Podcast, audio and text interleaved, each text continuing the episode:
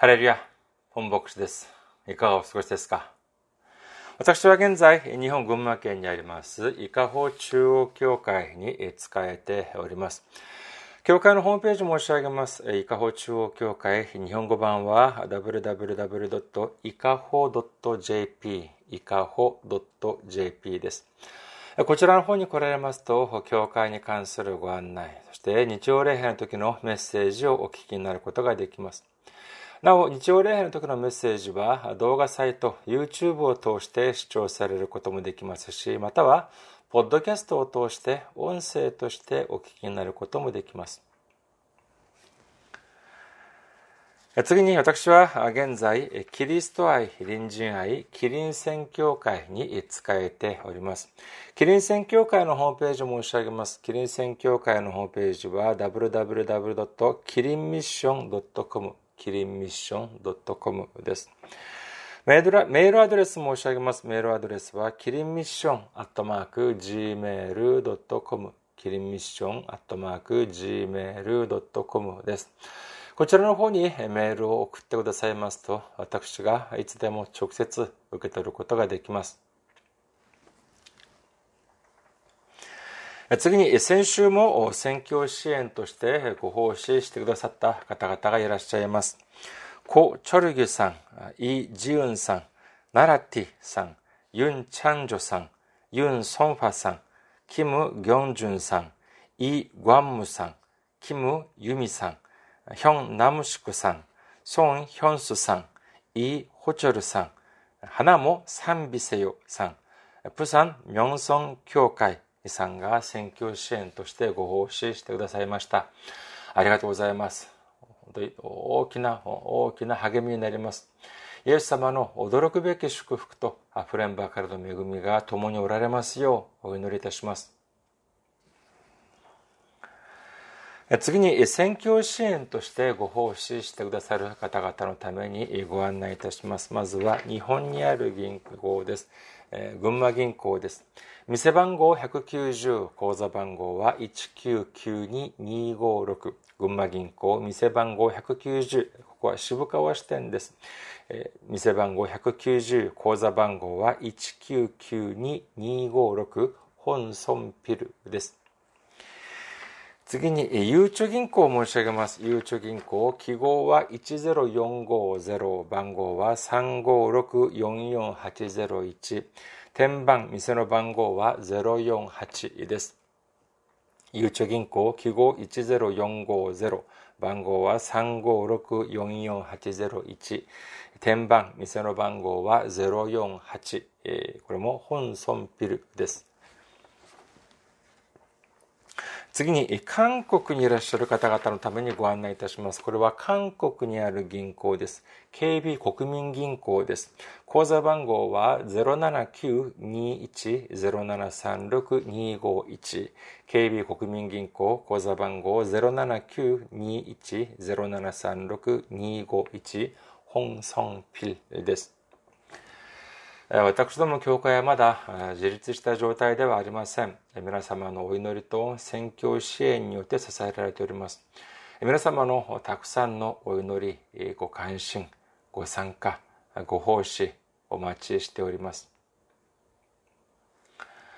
それでは、今日の御言葉を見てみます。今日の御言葉は、ローマ人への手紙じゅうよんしょうごせつからろくせつまでです。ローマ人の手紙じゅうよんしょうごせつからろくせつまでのを見て、見てみたいと思います。お読みいたします。ある日を他の日に比べて大事だと考える人もいますが、どの日も同じだと考える人もいます。それぞれ自分の心の中で確信を持ちなさい。日を守る人は主のために守っています。食べる人は主のために食べています。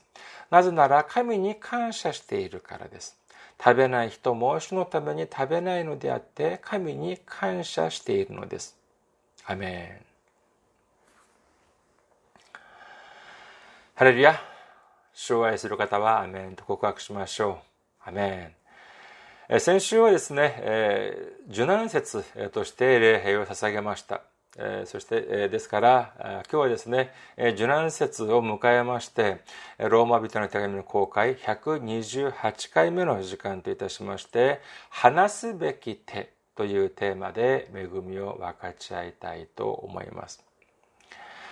今日は本文を見てみる前にですね、まず皆さんにいくつか質問をさせていただきたいと思います。えー、何そんな当たり前のことを聞くんだというふうにですね、思わず、えー、真剣に考えてみてください。さあ、まず、えー、初めの質問いきます。イエス様はなぜ十字架にかけられたのですか？イエス様はなぜ十字架にかけられたのでしょうか？この質問に関する答え、私たちはもうすでに知っています。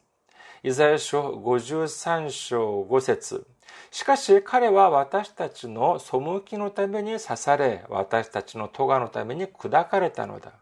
彼への懲らしめが私たちに平安をもたらし、その打ち傷のゆえに私たちは癒された。イエス様が十字架にかけられたのは私たちの咎のせいであり、私たちの背きのせいでありました。私たちは私たちの罪によって滅ぼされなければならなかったにもかかわらず、神様の独り子であるイエス様が私たちの身代わりとなって全ての罰を受けてくださいました。ですから私たちはそのイエス様を信じることによって救いを受けられます。信じる方はアメンと告白しましょう。アメン。まあ、教会にある程度通えてですね、えー、そういうような方であれば、まあ、このような信仰の告白にまあ異を唱える、まあ、そういう方はいらっしゃらないと思います。しかしですね、ここで少し考えてみようではありませんか。今申し上げたのは私たちの信仰において揺るぎのないそのまあ告白でありますが、今日はですね、一度、えー、この実際にイエス様がにせんねんまえにこの地に来られた時に起こった事実的、事実に関して考えてみたいと思います。もちろん聖書にのっとってです。聖書にのっとって事実として私たち少し考えてみたいと思います。さあ、あまずですね、にせんねんまえイエス様がこの地に来られた時に、誰がイエス様を殺そうとしたでしょうか？当時イスラエルを支配していたローマ人ですか？あるいはイスラエル人ですか？そうです。イスラエル人だったのであります。特に、えー、大祭司長やパリサイ人たちがその張本人たちであったのであります。それではにばんめ、その祭司長やパリサイ人はなぜイエス様を十字架にかけようとしたのでありましょうか。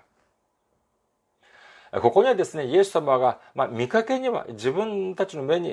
目には、その人間にもかかわらず、自分を神様と同じような、あ同じような、その、まあ、レベルに考えたい、そのレベルで考えている。そういうふうに言っている。自分が神だというふうに言っている。だから、あ殺そうとした。ということでありますが、より直接的な理由、より直接的な理由として、イエス様をその殺す、この、まあ、その、なんていう、その根拠といいますか、それは何だったでありましょうか。なぜ、何をもってイエス様を、具体的に何をもってイエス様を殺そうとしたのでありましょうか。マタイの福音書じゅうにしょうじゅうよんせつ、パリサイ人たちは出て行ってどうやってイエスを殺そうかと相談し始めた。マルコの福音書さんしょうろくせつ、パリサイ人たちは出て行ってすぐにヘロデ島の者たちと一緒にどうやってイエスを殺そうかと相談し始めた。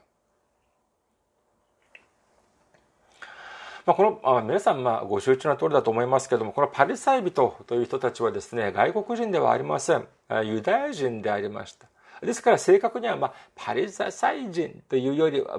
パリサイ人というよりは、まあ、パリサイ派というふうの人たちというふうに、え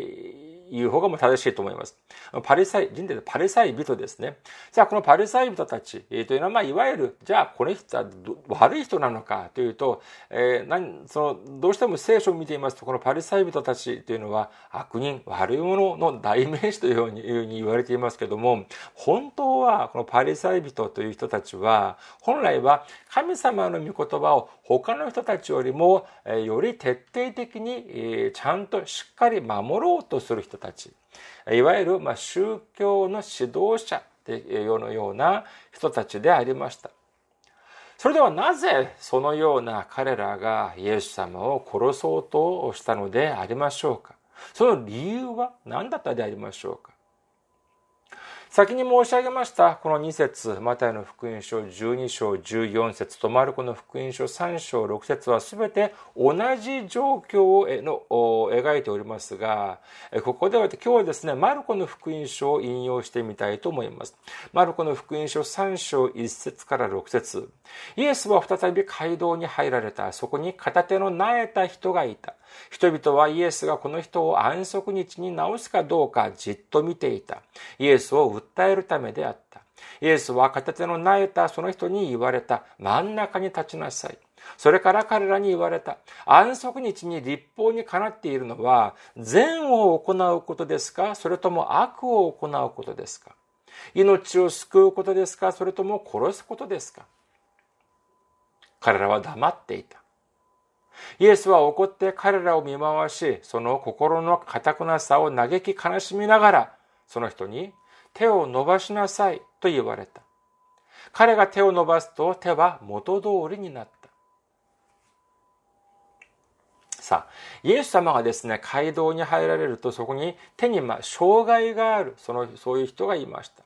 イエス様が 彼, 彼に近づくと周りの人たちはそのお姿をですねじっと見ていた、注目していたということなのであります。で、ここで興味深い点があります。それは何かというと、なぜじゃあ彼らはイエス様、その手に障害がある人に近づいたイエス様に注目していたのでありましょうか。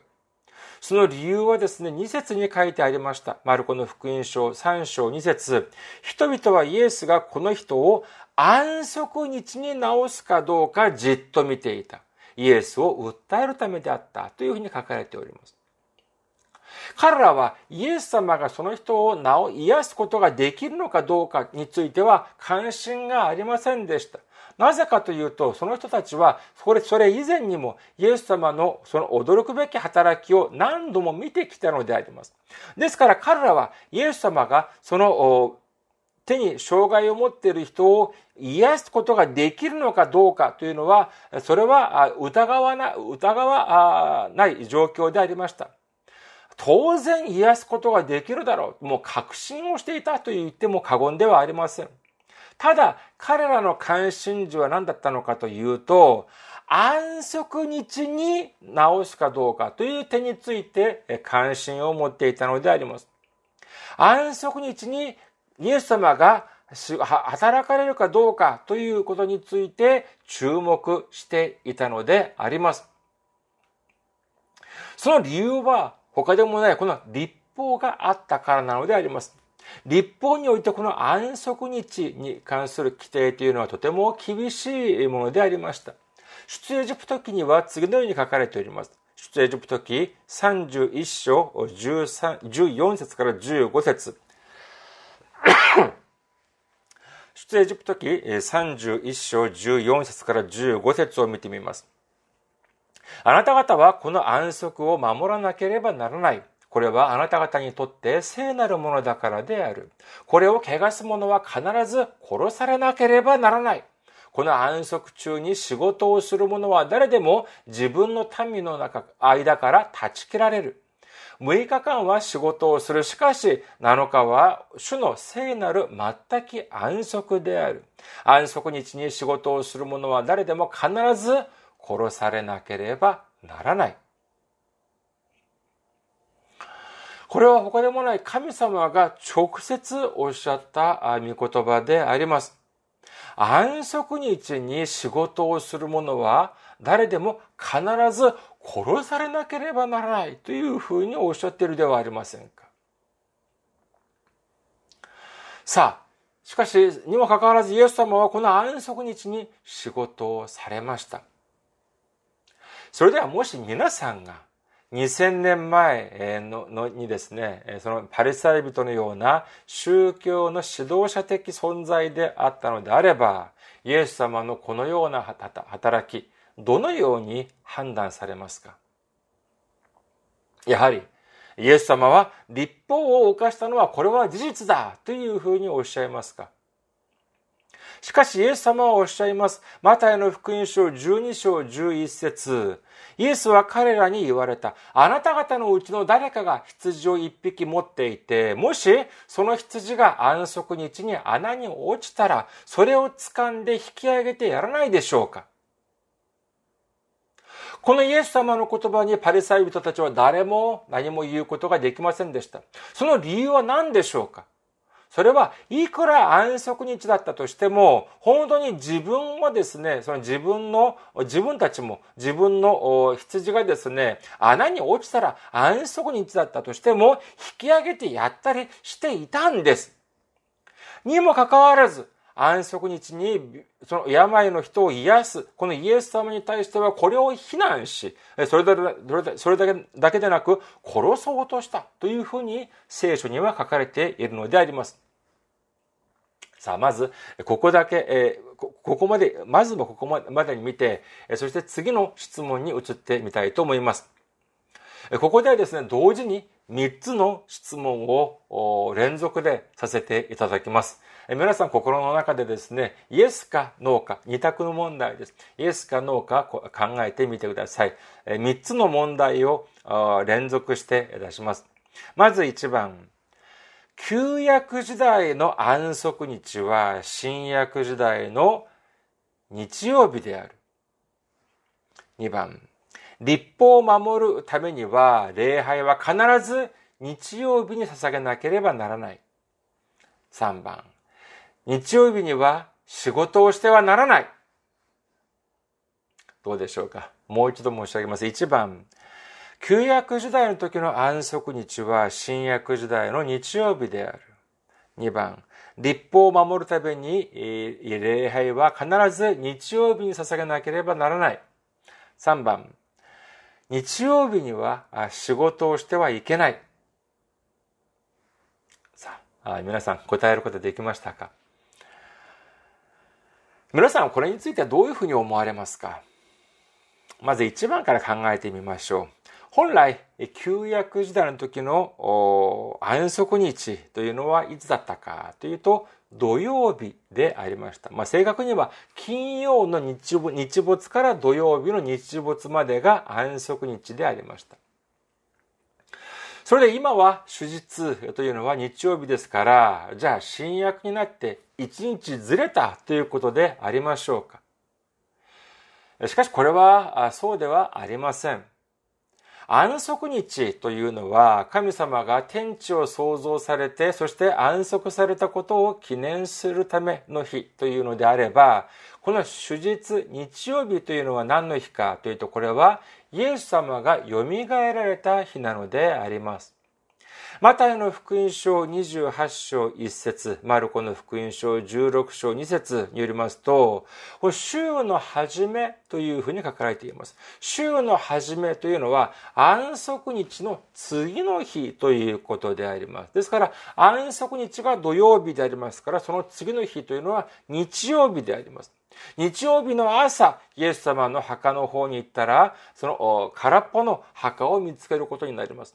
ですからイエス様は少なくとも日曜日の朝にはよみがえられたということになるのであります。ですからそれから弟子たちはですね、イエス様のよみがえりを記念して日曜日に集まって礼拝を捧げ始めたのが今の日曜礼拝、主日礼拝なのであります。ですから、もう一度申し上げますけれども、旧約時代の安息日が新約時代の日曜日になったというのではなく、この二つは完全に別物だということであります。それではにばんめ、私たちは、じゃあ安息日を守らなければならないというのであ り, ありますから、その安息日を守るという律法を守るためには必ず礼拝は日曜日に捧げなければならないのでありましょうか。実はですね、なんでこんな面白くもない安息日について申し上げているのかというとですね、これはまさに今日の御言葉に書いてあるからなのであります。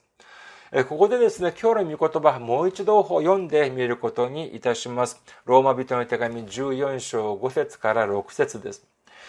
ある日を他の人に比べて大事だと考えている人もいますが、どの日も同じだと考える人もいます。それぞれ自分の心の中で確信を持ちなさい。日を守る人は主のために守っています。食べる人は主のために食べています。なぜなら神に感謝しているからです。食べない人も主のために食べないのであって、神に感謝しているのです。ここで、ある日を他の日に比べてというふうに書かれておりますけれども、ある日を他の日に比べて大事と考える人もいる。これはですね、まあ簡単に言えばですね、安息日と、まあ、主日、日曜日というふうに言えます。このローマ人の手紙、ローマ人への手紙が書かれている当時は当然まだ新約聖書は完成しておりません。ですから、そのイエス様が蘇られて、そして天に昇られた後、どのように信仰を持たなければならないのかというのが、まあ、確立されていない状況でありました。ですからですね、まあ、簡単に言えば、ある人は安息日を守ると言って、土曜日に礼拝を捧げる人もいれば、またある人はイエス様の蘇りを記念すると言って、日曜日に礼拝を捧げる人もいたわけであります。ですが、でも、そのろく節を見てみますと、どの日であっても神様に感謝を捧げるべきだというふうに書かれているのであります。まあ、最近ですね、私たちの周りを見てみると、まあ、様々な教会があります。まあ、福音主義、改革主義を守っているほとんどの教会では、まあ、日曜日に礼拝を捧げております。しかし、一部の教会では他の曜日にも礼拝を捧げます。それでは、日曜日ではない他の日に礼拝を捧げる、捧げている教会は、じゃあこれは聖書の御言葉に背いているのでありましょうか？日本はどうでしょう。韓国はですね、ある程度の規模になりますと、水曜日には水曜礼拝を捧げ、そして金曜日には金曜徹夜礼拝、夜に捧げることでありますけども、いわゆる金曜徹夜礼拝というふうに韓国では言います。だから徹夜、完全に徹夜ではなくて、まあ、えー、金曜日、まあ、深夜礼拝、えー、夜の礼拝っていうふうに言った方がいいかもしれませんが、まあ、そのように礼拝を捧げるのがまあ一般的であります。それではじゃあ、土曜日に礼拝を捧げるとどうでしょうか。土曜日に礼拝を捧げるとこれは異端でしょうか、カルトでしょうか。もしそうだとすれば、じゃあ水曜日、金曜日、日曜日に礼拝を捧げるのはじゃあ OK で、土曜日に礼拝を捧げるのはこれは、えー、異端である。いや、これは少しおかしいではありませんか。私が韓国 に, にいた時にまあ通っていた、その時はもう普通のまあ教会メンバーと教会員として通っていましたけれども、その時にまあ通っていたヨイドの純福音教会ではですね、土曜日の礼拝もありました。これはおそらく日曜日に礼拝を捧げることができない人たちのためのまあ礼拝だというふうに思っておりますが、それではこれもやはりじゃあ聖書的に見ると誤っているということでありましょうか。事実、まあ本当にイエス様を信じているという人たちの間でもですね、このような点において、お互い少しまあ紛らわしいというふうに思っている。そうしてですね、少しまあ混乱しているという方も少なからずいらっしゃるのではないかというふうに思われます。簡単に申し上げます。礼拝は日曜に捧げることだけが礼拝ではなく、他の日に捧げる礼拝も聖なる礼拝です。その理由は何でしょうか。マタイの福音書じゅういっ章にじゅうきゅう節からさんじゅう節、私は心が柔和でへり下っているから、あなた方も私のくびきを追って私から学び、学びなさい。そうすれば魂に安らぎを得ます。私のくびきは追いやすく、私の荷は軽いからです。というふうにイエス様はおっしゃっております。旧約にはですね、旧約時代は安息日にだけこの安らぎを得ることができました。しかし、イエス様の中にいる私たちは、一日一日がイエス様の中において安らぎを得ることができる聖なる主日だ、聖なる主の日だということを信じる皆様であることをお祈りいたします。それではさんばんめ、日曜日には仕事をしてはいけないかどうかという問題であります。皆さんもし日曜日に営業をしている、まあ、営業とか仕事をしている人を見ると、その人に、まあ、教会員の方でですね、日曜日にまあ店を開けているとか、日曜日に仕事をしている人、そういう人には皆さんはじゃあ何ていうふうに言いますか？日曜日を、聖なる主日を守るためには、日曜日に仕事をしてはいけないというふうにおっしゃいますか？それが、じゃあ果たして主日を聖なることとして守り、そして聖書の御言葉通りに守ることだと思っておられますか？事実、このような言葉、このような教えにおいてですね、どれほどたくさんの人が心の中に負担を感じているか知れません。そしてある人はです、ある人はですね、私はこれも、こういう証も聞いたことがあります。いや、日曜日に店を閉めていたらですね、えー、閉め始めたら、本当に大きな祝福を受けることができた。という証を、私も聞いた、何度も聞いたことがあります。しかし、そのようなあ言葉はですね、そのようなあ言葉はですね、本当にどうし、仕方なく、仕方なく日曜日に営業するしかない、そのような人たちにをとても、まあ、心に負担を与えているというようなことも事実なのであります。私の知っているある人はですね、まあ、その仕事上、日曜日に休むことはできないそうであります。ですから、しかし、日曜日をですね、えー、必ず守るためにどうしているのかというと、日曜日だけ、アルバイトを雇って、そして店を任せて自分は教会に行くということなのであります。皆さんが思うに、これがじゃあ、きちんと、じゃあ日曜を守っている、そういうように思われますか？もしそのようなことを考えている人であれば、それはまるで、それは、自分が救われるために、そのアルバイトの人を犠牲にしているようなものではありませんか？そのような信仰があるのであればですね、そのアルバイトの人も伝道をして、メッセージを伝えてですね、そして一緒に教会に行くべきではありませんか？なぜ自分は教会に行って祝福され、され、そしてそのアルバイトの人は祝福されないようにするのでありましょうか？それだけではありません。日曜日に仕事をしてはいけないと言いながら、日曜日にバスや電車に乗りますか？日曜日に営業しているデパートやコンビニを利用しますか？日曜日に映画やテレビをご覧になりますか？日曜日に被害を受けてもひゃくとお番をせず、火事になってもいちいちきゅう消防車を呼びませんか？まさにこのようなことがですね、その日曜日とそして安息日を区別がつかない、そのような状況にあるからこのような問題が起こるのであります。先ほどその礼拝のお話に戻るのであればですね、ある教会は土曜日にだけ礼拝を捧げるという教会もあります。しかしここは問題があります。じゃあ何か、その問題というのは何かというと、土曜日に礼拝を捧げるという点においての問題ではありません。何が問題かというと、土曜日に礼拝を捧げている自分たちは正しく、日曜日に礼拝を捧げている他の教会は間違っているというふうに批判をする、ここに問題があるということなのであります。自分たちの信仰は正しく、他の人は間違っているということなのであります。まさにこの点に問題があるのであります。イエス様はおっしゃいます。ルカの福音書きゅうしょうごじゅっせつ。しかしイエスは彼に言われた。やめさせてはいけません。あなた方に反対しない人はあなた方の味方です。そして教会の礼拝も同じです。日曜日に礼捧げる礼拝だけ聖なる礼拝でありますか？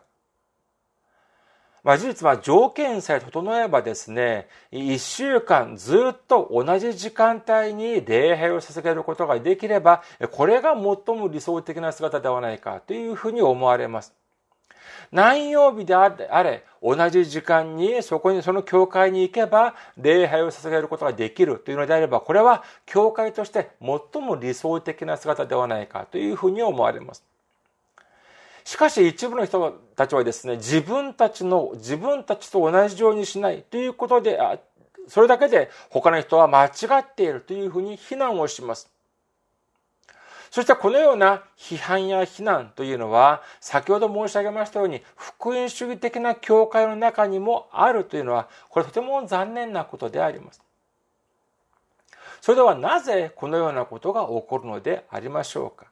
なぜこうしなければならない、ああしなければならない、こうしてはいけない、ああしてはいけない、そういうようなことがたくさん出てくるのでありましょうか。それはまさしく過去にバリサイ人たちが安息日を強調した理由と似ている部分があるのであります。その理由は神様の御言葉をしっかり守ろうとしたからでもなく、強い信仰を持つためでもないのであります。そのような形式を強調する理由は、まさしく他でもない権力、あるいは影響力を維持しようとする理由なのであります。過去に宗教革命以前の教会においてはですね、ヨーロッパを見てみると似ているようなことが、似たようなことが起きていました。当時は、その、その礼拝中のメッセージというのは、その教会員たちが聞き取ることができないラテン語で行われていました。聖書もラテン語で書かれていたものでありますから、一般の教会員たちは聖書に何が書いているのかわかりませんでした。じゃあどうやって聖書に関する知識を得ることができたのかというと、当時、まあその当時はまだ宗教革命が起きる前ですから、司祭、神父様ですね、神父さん、司祭がですね、司祭が言うことが、すなわち聖書の御言葉であり、神様の御言葉だというふうに考えたの、考えたのであります。そして宗教指導者たちもですね、人々に何て言ったのか、自分、あなたたちは聖書を読む必要はない。私が言っている言う言葉が、すなわち聖書の御言葉だから、私の言葉に従いなさい。こういうふうに強調したのであります。これはまさしくにせんねんまえ、パリサイ人たちの姿だったのであります。しかし私たちは忘れてはなりません。そのようなパリサイ人、そのような祭司長や立法学者たちがにせんねんまえにしたことは何だったでありましょうか。そうです。神様の一人子、イエス様を十字架にかけてしまったことだということを私たちは忘れてはなりません。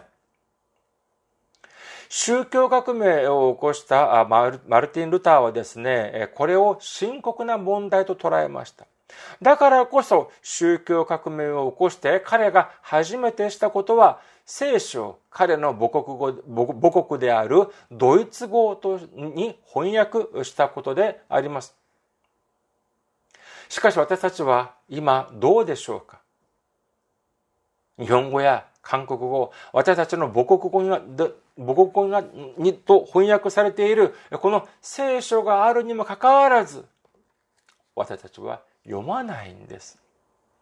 そして教会、自分の教会の牧師先生の言葉やクリス、クリスチャンの、そのキリスト教の本だけを読んでいます。もちろん牧師先生の言葉やですね、その本たち、そのキリスト教の本というのが間違っているというのではありません。とても素晴らしい本、たくさんあります。しかし、いくら有名な人が書いて、いくらたくさん売れている本だとしても、その内容が聖書から抜け出、聖書からそれはみ出しているというのであれば、それは有益なでは、有益な本ではなく害悪となってしまうのであります。にもかかわらず私たちはその内容が聖書にのっとっているのか、聖書からはみ出しているのか、わからない、わかりません。なぜわからないのか、聖書を読まないから、聖書をきちっと理解していないから、そのような問題が起こってしまうのであります。異端やカルトを見てみてください。みんな聖書は読まないで、自分たちの教祖が書いた本だけを見てそれを信じろというのであります。事実、本当にですね、この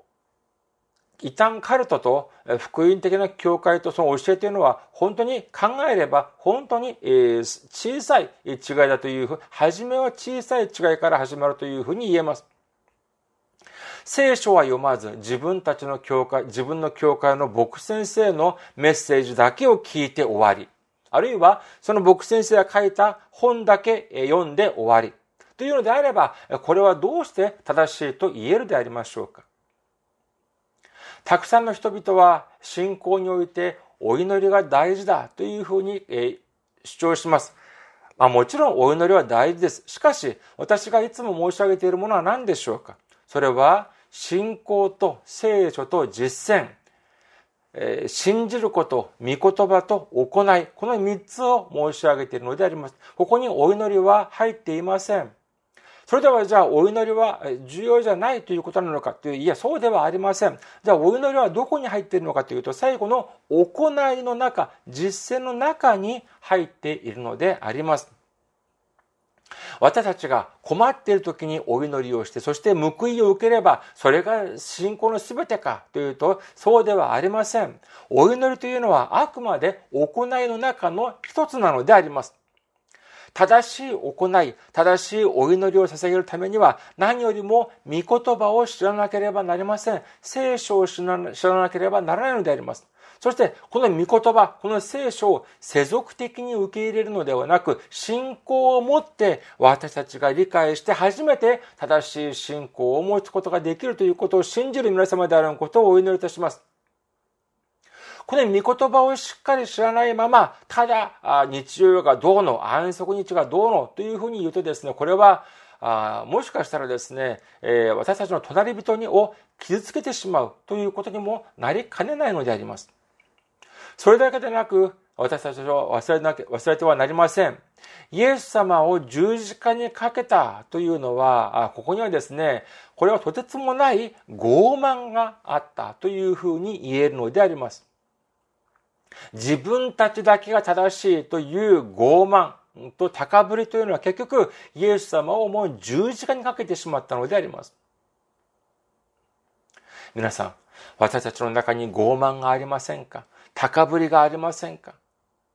それをですね、そのなけなしの聖書の知識や信仰という未明においてですね、そ隣人に傷を与えてはいませんか？私たちの手を一度見てみてください。もしその手にそのような隣人に傷を負わせる、傷を与える傲慢や高ぶりがあるのであれば、その手は他でもないにせんねんまえにイエス様を十字架にかけたその手なのであります。これからは傲慢や高ぶりに染められた手を離さな、離す時であります。イエス様を、イエス様を十字架にかけたその金槌が、その傷口が、金槌が握られているのであれば、そのような恐ろしい手を離さなければなりません。そしてその手を主の血で洗い、その血潮で洗い、そしてこれからは本当に主に仕え、隣人に仕える尊い手にならなければならないのであります。人々は言います。ああ、主に会わなければならない、主に会わなければならない。じゃあ主にどこで会うことができますか？お祈りをたくさんしたり、断食をたくさんすれば夢の中で会うことができますか？そうしなくとも私たちはいつでもどこでも会うことができます。それはまさしく聖書を開くことなのであります。聖書を開けば主はいつでも私たちに話されます。言葉を締めくくります。これから私たちは何よりも御言葉をに近づかなければなりません。御言葉と親しくしなければなりません。そうすることによって私たちの傲慢や私たちの高ぶりをすべて払い落とし、信仰と聖書と実践、信じることと御言葉と行いを通して、そして私たちが本当に主に仕え、そして隣人に仕えることができる皆様であらんことをお祈りいたします。ありがとうございます。また来週お会いしましょう。